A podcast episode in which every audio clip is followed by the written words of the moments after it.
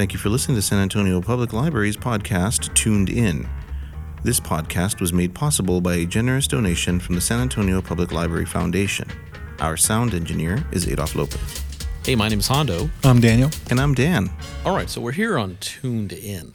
And we thought it'd be really interesting to go through the Great American Read list, which we have. And the San Antonio Public Library has a partnership with KLRN on the 100 books. So it is on the library side, on the KLRN side, and we thought it would be fun to go through these 100 books. What did we read? What did we think of? What did we learn? And did we fail at anything? First on the list in alphabetical order is 1984, because it starts with a 1. 1984 by George Orwell. Did that make an impression on you guys? It made a really big impression on me, to be perfectly honest with you. I mean...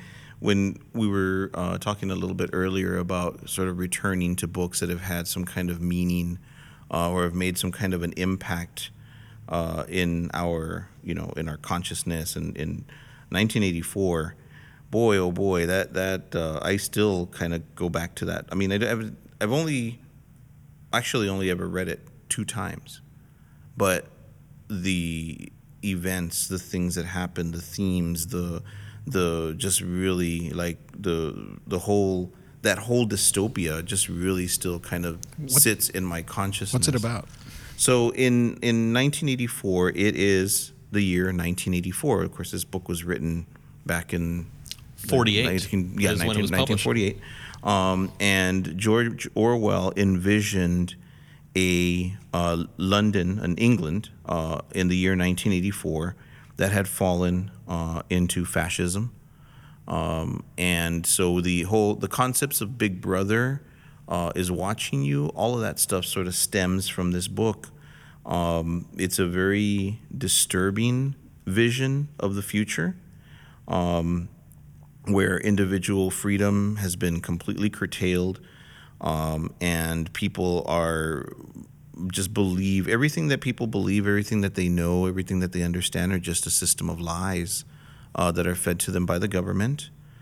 And in this, we have a guy who doesn't totally follow along. He has his doubts about the system that's been presented to him, and you kind of follow him through the story. And I don't do spoilers, so I'm not going to go much further into that, but we get to experience a lot of this world through this one guy who isn't completely sold on this this way of being, and it's, well, I mean, I if you haven't read it, I encourage you to read it. It is not a happy read. You're not going to feel particularly good when you're done with the book, but there is something about it that just leaves an impression, and has left an impression on me. And it goes along. It's not exactly the same thing as like Fahrenheit 451, but it is kind of that same theme of this sort of dark future. And it's interesting to me because, you know, George Orwell, this is not the only one that the only book that he published that was kind of critical of the governments and politics and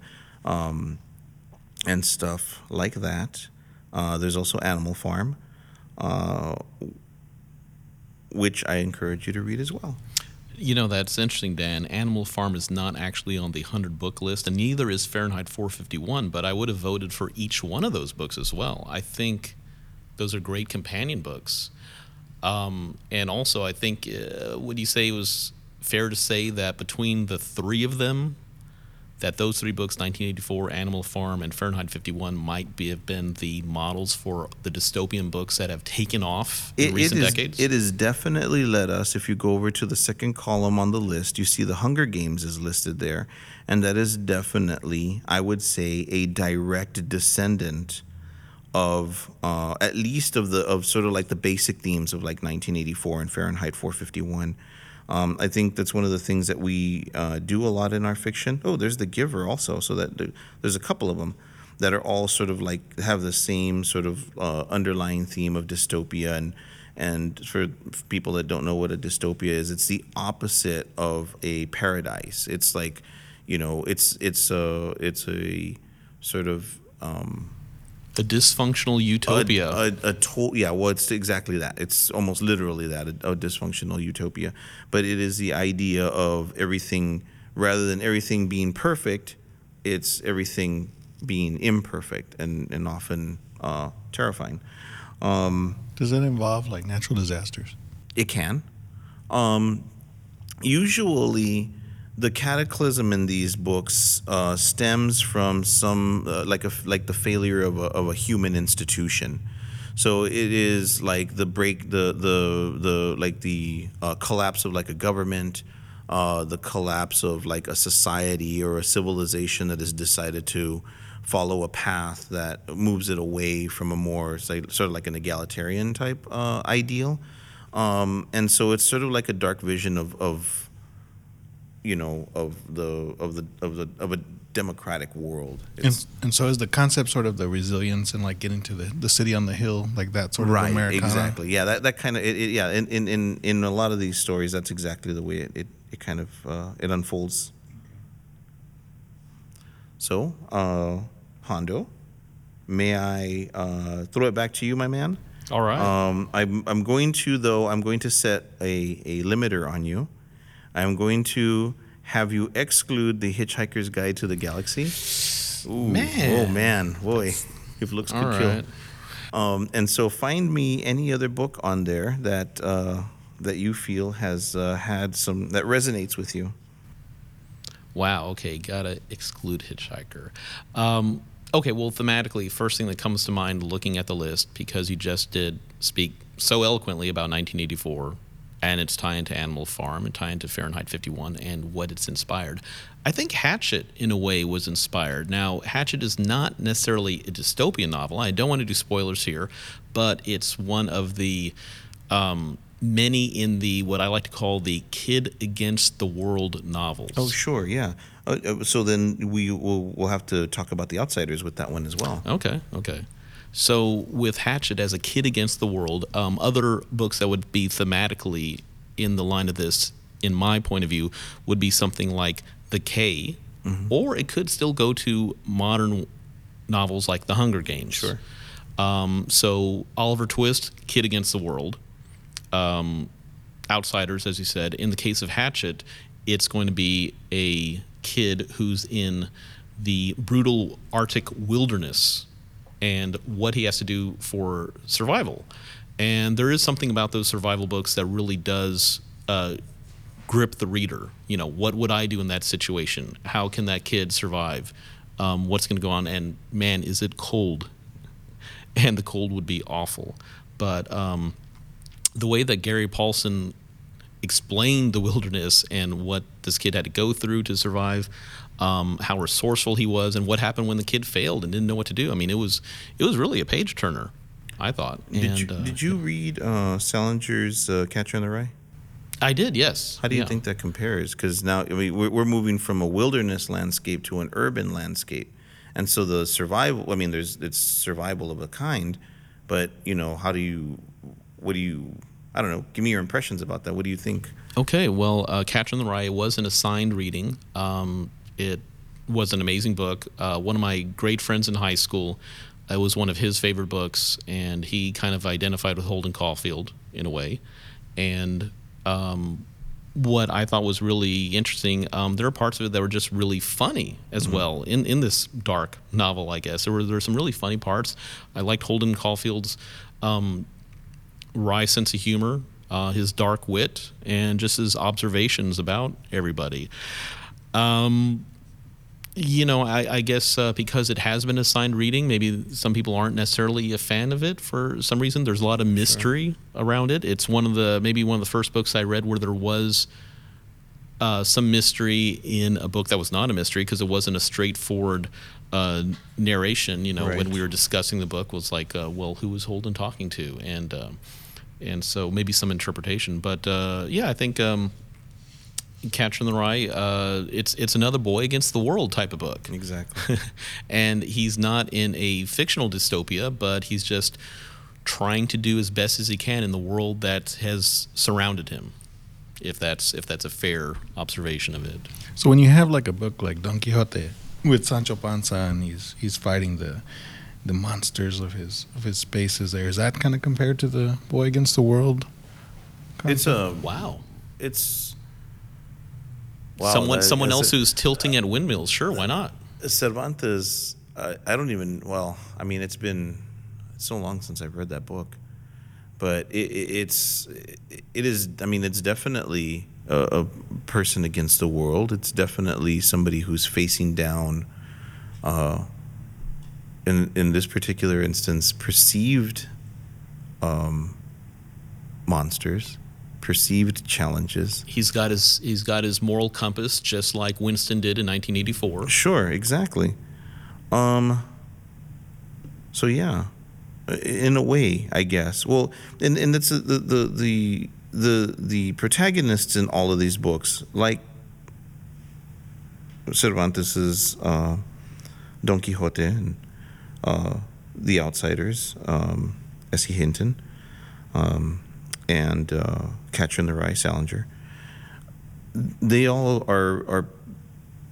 And I might get somebody to challenge this on, but they're all principled to a certain degree, in a way, or in Holden Caulfield's, in particular, maybe unprincipled, but he has his own code, and I think that's part of the discovery there is that he has his own code. Don Quixote has his own code,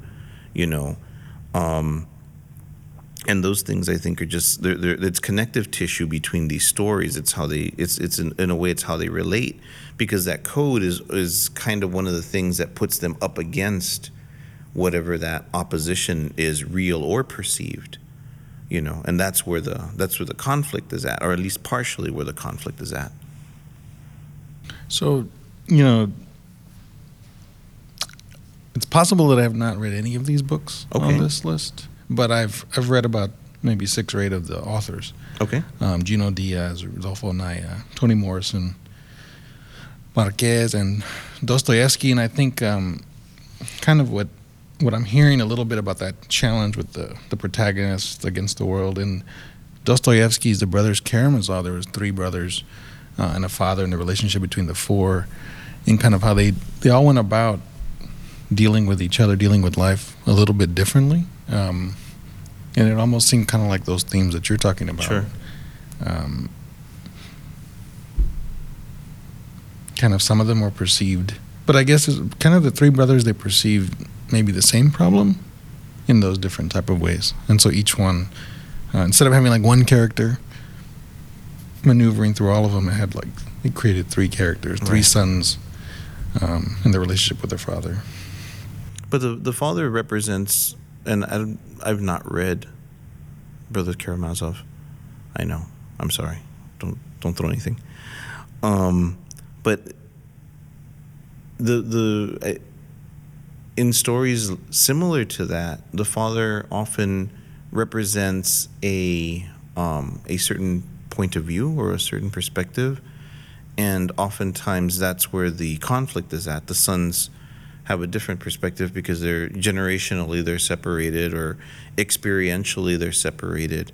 I am drawing a complete and total blank right now, but there's a book that's about that. It's about a guy with a father who has like this just really hard view of the world, and how the son kind of comes to pardon me, how the son kind of comes to reconcile himself with his father's point of view and his father's way, and that, I wish I could remember the name of the and I'm looking here to see if it's on the list, and I didn't see it. Was it Hitchhiker's Guide to the Galaxy? No. Well, what is Hitchhiker's Guide to the Galaxy? I mean, I had it at one point. I know there was a movie, and I started the first 5 pages. Explain it to Dan while I try to figure out what book I'm talking about here. All right, don't panic. The Hitchhiker's Guide to the Galaxy is the most remarkable book in existence. It was also the precursor to any sort of Kindle or Nook-type device, but it is a science fiction comedy, a very British science fiction comedy, and it I just read it over and over as a kid, and it's I would say that it inspired all the British sci-fi comedies that came after it, but I don't know if that's accurate. The author did write an episode of Doctor Who at one point, but yeah, it's just something, there was something in the phrasing. I read it purely for the comedy, and it was a person against the world. It would be a little bit of a stretch, but just like Oliver Twist, Arthur Dent, who was the hero of the story in a way, was just he was just in a world he did not create, and just things happened to him. So he was the Charlie Chaplin of the, sorry, Arthur Dent was the Buster Keaton of the world. He just wanted to go about a normal day, have tea, later in the day go down to the pub and have a pint, but just craziness kept on happening to him over and over in the series of books. So I highly recommend it. Read the first couple chapters. You'll know right away if it's a book for you. That's all I'm saying. That's all I'm saying. But yes, a wholly remarkable book. And it has multimedia to go along with it. So you can watch it in movie form, okay, or the old BBC form. Sounds kind of fun. Yeah. You know, somewhat off topic, but one author I would, want to add to this list would be Arundhati Roy. She's an Indian writer who wrote The God of Small Things, and kind of challenges roles and kind of love relationships, social constructs, and who can love and how you can love people and how you can have relationships. And it's fantastically beautiful writing, too. So I found the book, and now I feel embarrassed that I couldn't come up with it. Pat Conroy's The Great Santini. And that's a very strong generational conflict, if you're into that sort of thing. So that one's between just a father and a son? Yes. Yeah. It is a conflict between a father and a son, and it is just a very stark difference in the perspective of the world. The father is a former fighter pilot, World War II fighter pilot. And so having had that experience, he has a very, very strong authoritarian sort of standpoint. And the son, of course, is very different. And so that creates a whole lot of friction. It's a partially, I think, if I'm not mistaken, it's partially autobiographical. I think Conroy may have used elements of his own father in the story, but it's actually kind of a tough one to get through. Yeah. Hmm. Is there any other books y'all would add to the list? Any other authors? Yeah, this is an interesting list because the Great American Read did limit itself to fiction only, so that is a limit, but. I mean, this is quite a list of 100 novels here. I'm glad we could explore some of them. Well, I'm sure that there's many novels that were, like they had to decide, and I'm not entirely sure what metrics they used to settle on these 100, but I'm sure there's some that they had to have sat there and gone, doesn't quite make the cut. I would like to see that list. And I believe they did have to limit it to one author, which is why Animal Farm did not make the list. Oh, okay. Well, that makes sense. That makes sense, because then some authors would just completely crowd the list. I am glad to see that the Ralph Ellison's Invisible Man is on there. That is a powerful, powerful novel. That is. Have either of you ever read? No, I haven't. I highly recommend it. It is set during. A very unfortunate time in American history, and it is the story of an African-American man trying to make his way in the world, and it is just it's a very powerful novel. If you ever get the opportunity, I highly recommend that one. Any books you would want to add, or any authors? Hondo? Going from the name The Invisible Man, there's not an H.G. Wells on this, either for his Invisible Man or War of the Worlds. I thought I saw The Time Machine on here. Is it in there? I'm looking for it now, and I don't see it. Okay. It's not here. Wow. So yeah, but you know, it's hard to fit in only 100 titles. So that would have been something on a different theme. It's good that 100 Years of Solitude is in there. But yeah, no, nothing. It escapes me if there is one right now. How'd you like 100 Years of Solitude? That was a very challenging read, actually, for me. I took my time on that. I don't think you have. There's no other way to read that book. I mean, that's a commitment.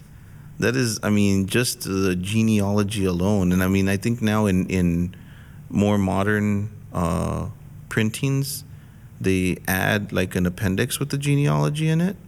But when I read it back in Humble Coffee Years, I had to get a notebook and make a note of who was related to who and how, and but yeah, I mean that one requires a lot of work. Yeah, to keep track of how many Aurelianos are there. you have to keep track of that. It's tough, but it's good.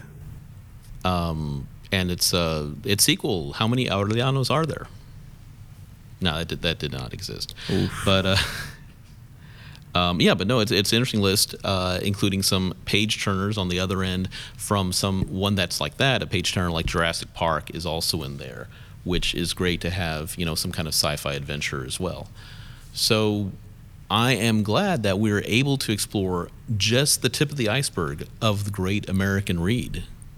Well, I think this is it's fun, and it can set us up for future conversations because, of course, we don't have to necessarily limit ourselves to books. It just so happens that we had this list in front of us, and that made for sort of a natural and easy theme. But we can part of the services that the library provides are readers' advisory services, wherein librarians can help connect you to books that might, you know, based on your reading tastes, might also appeal to you.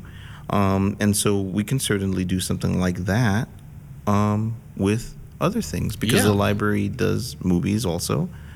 We have music also. And so we can put together a list and we can have a conversation about those things as well. So if somebody says, hey, I really like the Hunger Games movie, could say, well, if you like that, you might like to read 1984. I don't know if that's too much of a stretch. You know? That's actually probably definitely in the same wheelhouse. And while you're at it, listen to the Hunger Games soundtrack and watch the movie. All true. Okay. Well, thank you for listening. This has been Hondo, Daniel, and Dan. And you're listening to Tuned In. Don't forget your towel.